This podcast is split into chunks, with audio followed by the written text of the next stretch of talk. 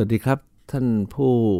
ฟังทางบ้านแล้วก็ที่ติดตามเที่ยวมีเรื่องกับหมอบัญชาทางไทย PBS Podcast นะครับ ตอนนี้ก็กำลังจะสิ้นปีแล้วนะครับ ภาคต่างๆก็เย็นสบาย เที่ยวมีเรื่องครั้งนี้เนี่ยผมจะพาเลี้ยวไปภาคใต้อีกครั้งหนึ่งนะครับ ก็โดยหลักการก็คือ หาเรื่องแล้วก็มีเรื่องไปเรื่อยๆ เหนือใต้กลางออกตกกรุงเทพ เหนือใต้กลางออกตกกรุงเทพ ครั้งนี้เนี่ยผมจะพาไปเที่ยวพัทลุง เที่ยวมีเรื่องกับหมอบัญชา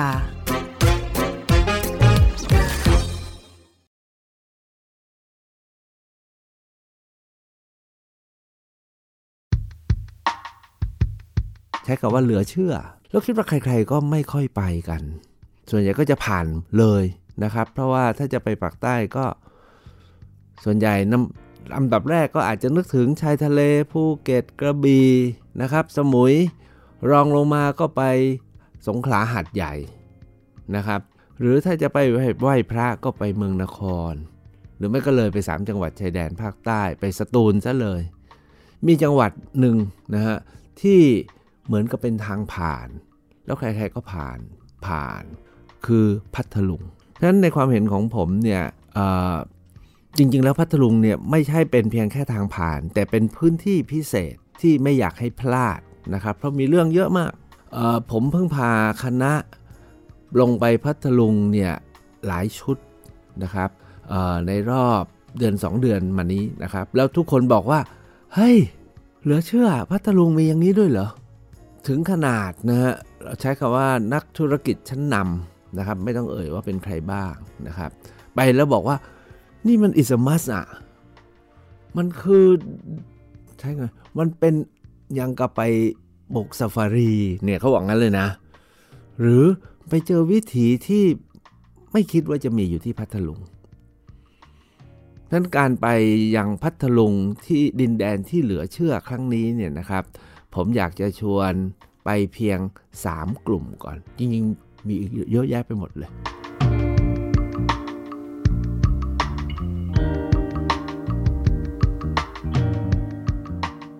กลุ่มที่1เนี่ยเวลาทททไปจัดงาน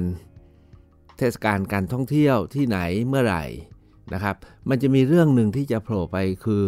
ออมีอยู่ปีหนึ่งนะครับที่มาจัดงานที่สวนลุมนะท่านคงจำได้ ตอนงานเทศกาลท่องเที่ยวไทย ที่จัดกันที่สวนลุมนะฮะเป็นการเอิกกระเริกเนี่ยพื้นที่ของภาคใต้ทั้งพื้นที่เนี่ยนะครับเขาจัดเป็นตลาดใต้โหนด ชื่อว่าตลาดใต้โหนด ถามว่ามาจากไหน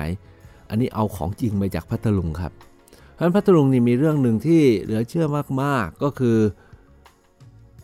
ภายใต้ความไม่มีอะไรของพัทลุงเนี่ยเขาทำให้มันมีอะไรเกิดขึ้นมาได้ แล้วเป็นปรากฏการณ์ มหัศจรรย์นะฮะสำหรับพวกเราคนภาคใต้หรือคนไทยหรือนักท่องเที่ยว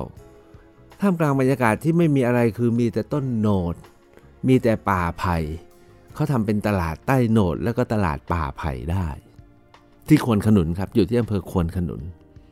เลยจากนครศรีธรรมราชไปนิดเดียวเองครับ ก็จะถึงอำเภอควนขนุน แล้วก็สองตลาดนี้อยู่ไม่ไกลกัน ถามว่าบรรยากาศเป็นยังไงบ้าง คือพอไปถึงแล้วสิ่งแรกที่จะเห็นก็คือ รถอะไรมันจอดเต็มไปหมดอย่างนี้ เราต้องหาที่จอดรถก่อนนะครับ พอหาที่จอดรถแล้วก็หาทางเข้า แล้วข้าเข้าไปเนี่ยมันก็คือทุ่งถ้าแต่ก่อนคือทุ่งนาใต้ต้นโหนดนะฮะแต่มันแปลงกลายเป็นตลาดที่คนพัทลุงเนี่ยเขามารวมตัวกันตั้งตลาดขึ้น แล้วก็มีของกินนะฮะสินค้า เครื่องใช้ไม้สอย แล้วก็ วิถีชีวิตที่น่ารักแบบบ้านๆของ ถ้าถามไปคนพัทลุงส่วนใหญ่ทำอะไรนะครับพัทลุงเนี่ยส่วนใหญ่ก็เป็นดินแดนนานะฮะแล้วก็จับปลา แล้วก็ทำต้นทำเก็บต้นโหนด เก็บลูกตะโหนดนะครับลูกตาล เพราะฉะนั้นเนี่ยนี่คือบรรยากาศที่แบบว่าผมว่าตรึงใจยุคก่อนที่มาเลกับจีนมาเที่ยวเยอะเนี่ยผมว่าหลายสิบเปอร์เซ็นต์เลยเป็นคนมาเลกับคนจีนที่เขาบอกว่า มันเป็นบรรยากาศเดิมที่เขาโหยหา เพราะฉะนั้นเนี่ยตลาดใต้โหนดเนี่ยนะครับน่าสนใจมากสำหรับผมเนี่ยคนแบบหาเรื่องเนี่ยก็จะพยายามเจาะว่ามันเกิดขึ้นได้ไงอะนะครับตลาดใต้โหนด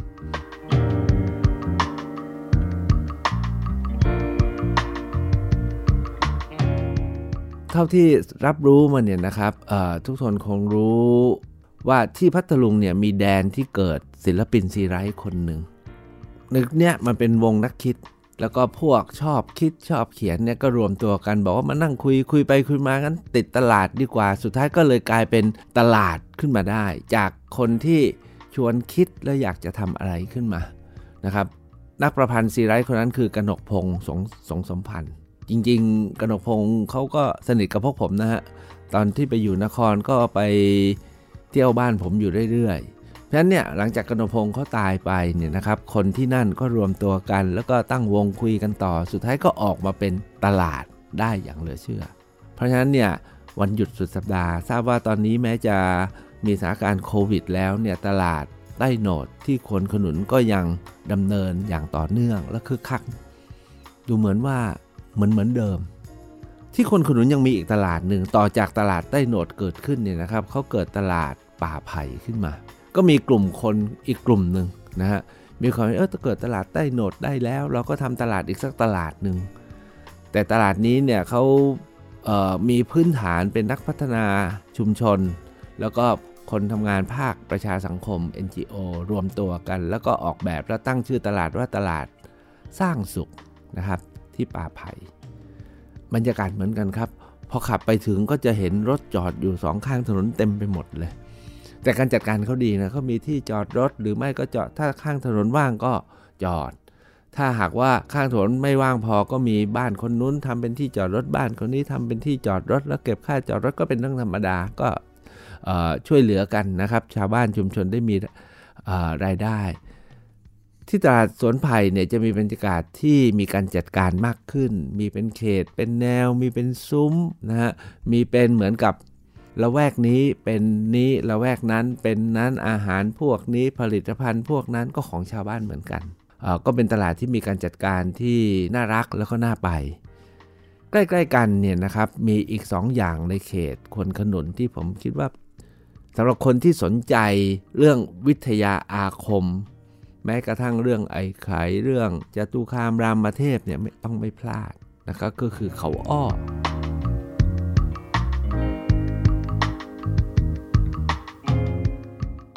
เขาอ้อเนี่ยคือเป็นวัดที่มีกลุ่ม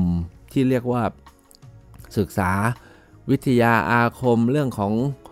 ความขลังความอยู่ยงคงกระพันเนี่ยเป็นสำนักใหญ่ของภาคใต้เลยนะครับ อยู่ที่เขาอ้อนะฮะก็เป็นวัดทุกวันนี้เนี่ยวัดเนี่ยมีการจัดให้เป็นตลาดเหมือนกันนะครับ แล้วก็มีบรรยากาศมีป้ายมีแนะนำนะครับ แล้วมีวันที่มีจัดประเพณีเทศกาลสำคัญ จุดที่อยากจะให้ไปดูที่เขาอ้อเนี่ยผมคิดว่ามีอยู่สัก 3 จุดนะฮะถ้าท่านไปถึงนะครับ จุดที่ 1 คือไปดูไปดูอ่างแช่ แช่น้ำผมไม่รู้จะเรียกว่าอะไรนะครับ เรียกน้ำมันยาเพื่อความอยู่ยงคงกระพันแล้วจริง ๆ ทุกวันนี้เขาก็ยังมีวันนะมีเทศกาลของการไปแช่น้ำมันแช่น้ำมันยาเพื่อความอยู่ยงคงกระพันอยู่กลางทางขึ้นเขา แต่ถ้าหากว่าจะให้เข้าใจพัทลุงเนี่ยต้องขึ้นไปบนสุดปลายบันไดนะครับ บนนั้นเนี่ยมีศาลาอยู่ศาลาหนึ่งแล้วเห็นทิวทัศน์โดยรอบบริเวณ ก็จะทำให้เข้าใจว่าทำไมตลาดต้นโนดตลาดป่าไผ่เกิดขึ้นได้นะครับ ก็คือพื้นที่พัทลุงเนี่ยเป็นพื้นที่ราบแล้วก็เป็นแอ่ง ในภาคใต้เนี่ยมีพัทลุงสงขลานครเนี่ยแหละครับเป็นแหล่ง ผลิตข้าวใหญ่ที่สุดของภาคใต้ แล้วพอที่จะกินแล้วก็เพื่อเพื่อส่งออกไปยังจังหวัดอื่น ๆ ในภาคใต้ในอดีตนั้นส่งไปถึงมาเลด้วยนะครับ เพราะฉะนั้นเนี่ยอพอขึ้นไปถึงบนยอดเขาแล้วดูลงมาเนี่ยนะครับ ก็จะอ๋อเข้าใจเลยนี่มันที่ราบใหญ่ แล้วทิวทัศน์เนี่ยจะสวยมาก เพราะว่าจะมีโขดเขาลูกโดด ยืนอยู่เป็นทิว มองไปไกลก็จะเห็นตัวเมืองพัทลุงที่เขา ที่เป็นถ้ำคูหาสวรรค์ หรือเราเรียกว่าเขาเขาออกทะลุนะครับ ก่อนที่จะออกจากย่านควนขนุนที่เขาอ้อเนี่ยนะครับ ผมแนะนำอยากให้ไปแวะอีกที่หนึ่ง ซึ่งอยู่เขาลูกใกล้ ๆ กับเขาอ้อเขาเรียกว่าเขากลางนะครับเเขาลูกนี้เนี่ยจริง ๆ แล้วก็หลายคนไปก็อาจจะเฉย ๆ แต่คนหาเรื่องอย่างผมหรือท่านที่สนใจเนี่ยนะครับ ผมแนะนำให้เข้าไปหาเรื่องนะครับที่นั่น เพราะเขาลูกนี้เนี่ยเป็นเขาไม่ธรรมดาครับ มีการศึกขึ้นทะเบียนเป็นโบราณสถานแล้วนะฮะ แต่ว่าไม่ได้รับการดูแลพัฒนาปรับปรุงสักเท่าไหร่ แต่ความสำคัญก็คือบนผนังผนังเขาเป็นเขาหินปูนเนี่ยนะครับ มีภาพวาดเขียนอยู่สองกลุ่มด้วยกัน ลุ่มหนึ่งเนี่ยเราดูจะเห็นเป็นรูปเจดีย์น่าจะเป็นเจดีย์จุลามณีนะครับเป็นรูปพุทธสถานหรือว่าการมาบูชาพระพุทธศาสนาในพระพุทธศาสนา ซึ่งหลายฝ่ายบอกนี่ก็คือน่าจะเป็นสมัยอยุธยา ก็แสดงว่าพัทลุงเนี่ยก็เคยมีอะไรที่ไม่ธรรมดาถึงที่แต่ที่ลึกกว่านั้นเนี่ยนะครับเบื้องพื้นลึกลงไปในบนผนังเขาเนี่ย มันจะมีภาพวาดเป็นเส้นสีดำฮะแล้วก็ภาพวาดเป็นเส้นเหมือนกับเป็นรูปคนเป็นโครงร่างมนุษย์ ซึ่งภาพเหล่านี้เนี่ยนักประวัติศาสตร์ศิลป์กลุ่มหนึ่งเนี่ยตีความนี่มันภาพก่อนประวัติศาสตร์ เอาละสิครับ มันเป็นหลักฐานถ้าก่อนประวัติศาสตร์คือ ก็ต้องย้อนไปประมาณ ใช้คำว่าประมาณกว่าพันปีจนถึงอาจจะถึง 2,000 ปี แล้วใครมาอยู่ที่นี่ เรานึกว่าพัทลุงเนี่ยเป็นเป็นทุ่งกว้างเป็นท้องน้ำเดิมแล้วค่อยๆตื้นเขินนะครับ แล้วก็มีเขาอยู่ปรากฏว่าตามไหล่เขาเนี่ยเราพบภาพจิตรกรรมฝาผนังของมนุษย์ก่อนประวัติศาสตร์ด้วย ถ้าว่าท่านคงจะพอจำได้ว่าเราเคยรู้นะฮะว่าพัทลุงตรังสตูลนะฮะเป็นแดนของภาษาเราเราเรียกว่าง้อป่าซาไก่แต่ ภาษาของคนที่เป็นเงาะป่าซาไกที่เราเรียกเนี่ยเขาบอกเขาเป็นพวกมันนินะครับมันนิหรือมนุษย์เนี่ยนะครับก็มีอยู่เยอะมากในเขตพัทลุงนะครับเพราะฉะนั้นเนี่ยอันนี้ก็เป็นอาจจะเป็นร่องรอยของคนแต่ก่อนที่ดึกดำบรรนะครับ ด้วยเพราะฉะนั้นชุดที่1เนี่ยพัทลุงที่เหลือเชื่อคือมีตลาดนะที่ค่อยๆเพราะขึ้นมามีเรื่องของ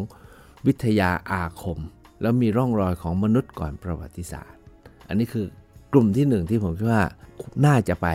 เที่ยวพัทลุง แล้วเป็นสิ่งที่หาดูไม่ได้ในจังหวัดไหนในภาคใต้หรือในประเทศไทยทั้ง 3 เรื่องซึ่งเป็นยูนิค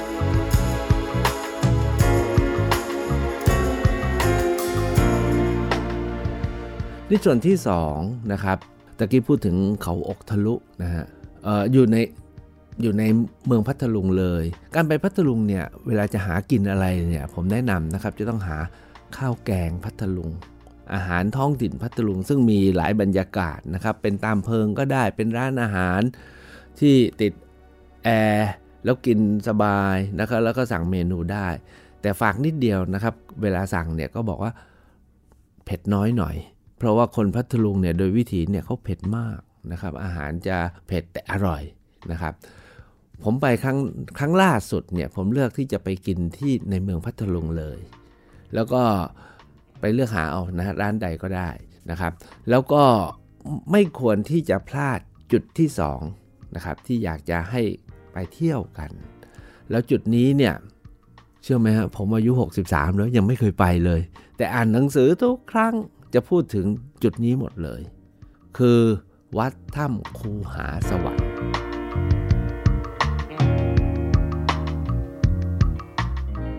เมืองพัทลุงเนี่ยมีความมหัศจรรย์เรื่องที่สองก็คือว่า มีภูเขาใหญ่อยู่กลางเมือง แล้วก็มีวัดซึ่ง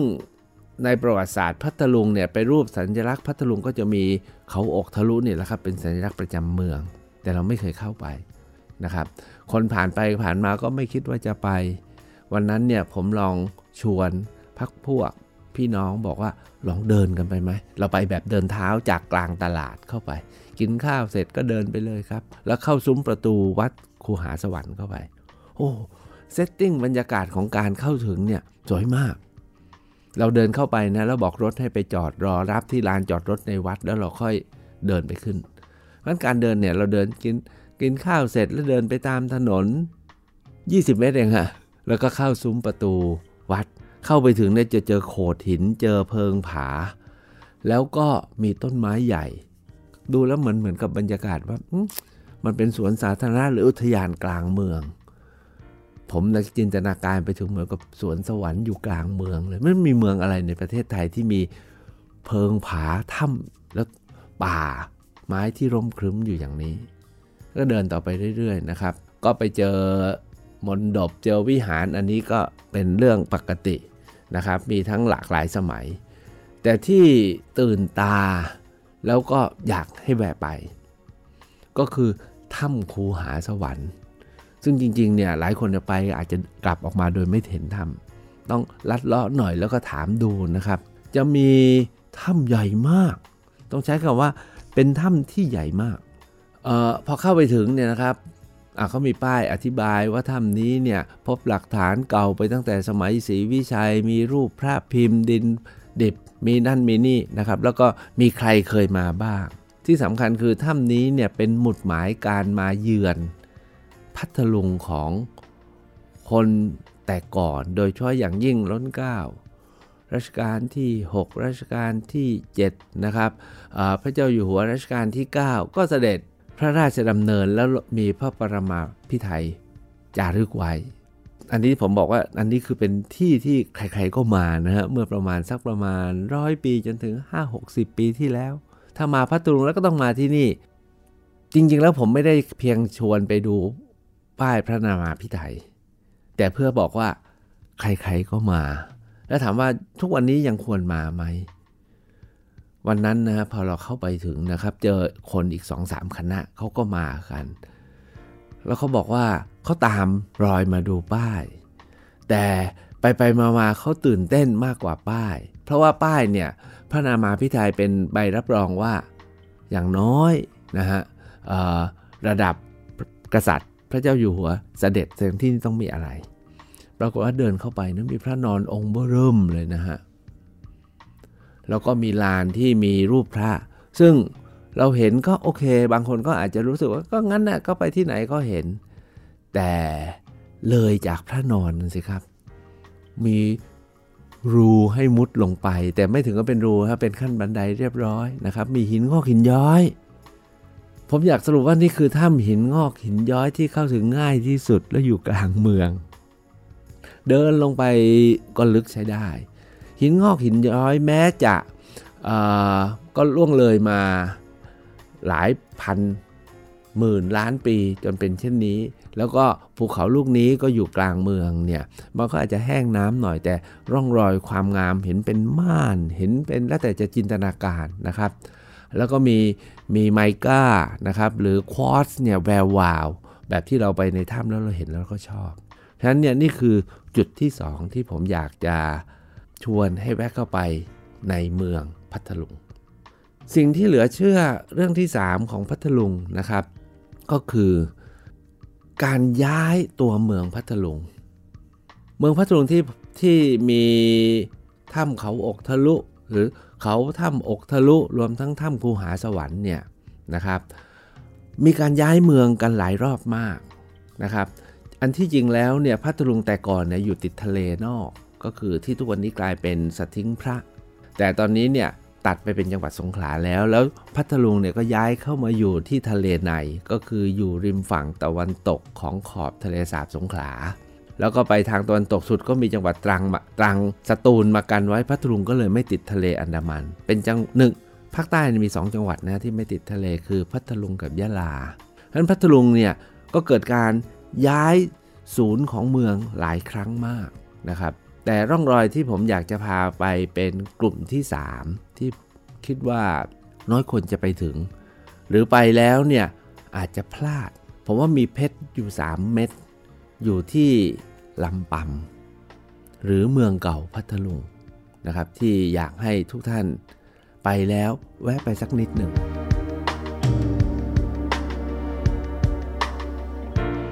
ที่ลำปำเนี่ยนะฮะมีวัดอยู่สองวัด ที่ห้ามพลาด แล้วก็มีวังอยู่หนึ่งวังที่อยากให้แวะ เริ่มที่วังก่อนแล้วกัน วังหรือจวนเจ้าเมืองพัทลุงเนี่ยในช่วงประมาณรัชกาลที่สองรัชกาลที่สามผมถือว่าเป็นเคหสถานของคนภาคใต้นะครับระดับเจ้าเมืองนะฮะที่ยังคงเหลืออยู่ในบริบทแบบงามที่สุดนะครับเป็นเรือนไทย มีลานโล่ง มีจั่ว มีหลังคา มีใต้ถุน ให้ท่านเข้าไปถึงแล้วเนี่ยอยู่ริมน้ำมีท่าน้ำมีศาลาท่าน้ำแล้วมีเรียกว่ามันเป็นบ้านไทยจริง ๆ เลย เราจะไม่เห็นบ้านไทยจริง ๆ ในภาคใต้เหลืออยู่สักเท่าไหร่ ที่วังเจ้าเมืองพัทลุงซึ่งมีอาคารเก่ากับอาคารใหม่ และกรมศิลปากรเนี่ยได้ทำการบูรณะและขึ้นทะเบียน และจะทำเป็นพิพิธภัณฑ์เล็ก ๆ ง่าย ๆ ให้ท่านเข้าไปดื่มด่ำไปสัมผัส ไปแล้วอย่าลืมไปถามหาช่องที่คนในวังหรือคนในจวนมุดออกมาเที่ยวนะครับ มันมีประตูลับด้วยนะครับตอนไปผมไปหลาย ๆ ปีก่อนเนี่ยจะขอมุดลอดด้วยนะครับ แต่ทุกวันนี้เนี่ยบรรยากาศยังงามเหมือนเดิมไม่อยากให้พลาด แล้วข้างๆกันเนี่ยมีวัดอยู่สองวัด วัดหนึ่งชื่อว่าวัดวัง อีกวัดหนึ่งชื่อวัดวิหารเบิกอยู่ตรงข้ามกัน วัดวังทุกวันนี้เนี่ยนะครับท่านเจ้าเคยร้างไปด้วยนะแล้วท่านเจ้าวาดเนี่ยก็เข้ามาดูแลและปรับปรุง แล้วก็กรมศิลปากรไปช่วยในการพัฒนา อยากให้ดู 3 อย่างสำคัญในวัดวัง อันที่หนึ่งก็คืองานปูนปั้นประดับวิหารเจดีย์สวยแบบเหลือเชื่อ ผมไม่คิดว่าจะมีที่ไหนในภาคใต้หรือใน ภาคอื่นนะครับ เพราะมันมีความเป็นภาคกลางสมัยรัชกาลที่ 3 ต่อเนื่องมาจนถึงราวๆรัชกาลที่ 4 รัชกาลที่ 5 ซึ่งภาคกลางก็เป็นอีกแบบหนึ่งที่มีอารมณ์ภาคใต้อันที่ 2 คือภาพจิตรกรรมฝาผนัง ที่รักษาไว้ได้อย่างดียิ่งมาร้อยกว่าปีแล้วนะครับแล้วก็มีภาพกากที่ผมไปดูแล้วเพลินมากเลย มีคนจีนนะ มีพี่น้องมุสลิมนะครับ ใส่หมวกกาปิยะอยู่นะครับ อันนั้นก็คือส่วนของวัดวัง แล้วก็มีเรื่องราวของการอยู่ด้วยกันของคนไทย คนจีน และพี่น้องมุสลิม แล้วกการเปลี่ยนผ่าน เจ้าเมืองที่พัทลุงเนี่ยส่วนหนึ่งก็เป็นพี่น้องชาวมุสลิมนะครับ ส่วนหนึ่งก็เป็นคนไทยแล้วก็มีจีนผสม ท้ายสุดนะครับก่อนที่จะกลับจากเมืองพัทลุงเนี่ยไฮไลท์สุดๆ พลาดไม่ได้ ก็คือที่ทะเลน้อยครับ ทุกคนไปแล้วเนี่ยคือที่สุด คือมีการปรับปรุงพื้นที่ริมขอบทะเล สาบสงขลาส่วนที่อยู่ตอนเหนือเนี่ยนะครับเป็นที่พักอาศัยและนอนค้างคืนได้ โดยเฉพาะอย่างยิ่งพวกผมเนี่ยไปพักอยู่ที่สีปากประรีสอร์ทตรงนั้นมีดงยอยักษ์แล้วก็บรรยากาศการนอนการพักเนี่ยเลือกเอาได้มีที่พักหลายแบบนะครับแต่บรรยากาศอารมณ์อยู่ริมบึงนะครับ แล้วมียอตอนพระอาทิตย์ตกตอนพระอาทิตย์ขึ้นสวยเหลือเกิน แต่หัวใจที่สุดที่ทุกคนไปแล้วบอกว่า ว้าว มีอย่างนี้ด้วยเหรอประเทศไทยก็คือตื่นตีห้านั่งเรือหางยาวลอบไปตามขอบทะเลสาบ แล้วไปดูพระอาทิตย์ขึ้นดูคนเขายกยอจับปลา แล้วก็ไปให้จนถึงสะพานที่ยาวมาก เพื่อไปดูดอกบัว นกน้ำรวมทั้งควาย นะฮะที่เขาเอามาเลี้ยงอยู่ในย่านนั้น แล้วทุกคนที่ไปแล้วกลับมาบอกว่า ต้องไปอยากมาอีกทีหนึ่งแล้วจะบอกทุกคนว่าต้องไป เหลือเชื่อประเทศไทยมีอย่างนี้ด้วย โดยเฉพาะอย่างยิ่งที่พัทลุงเพราะนั้นใครยังไม่ได้ไปพ้นฝนนี้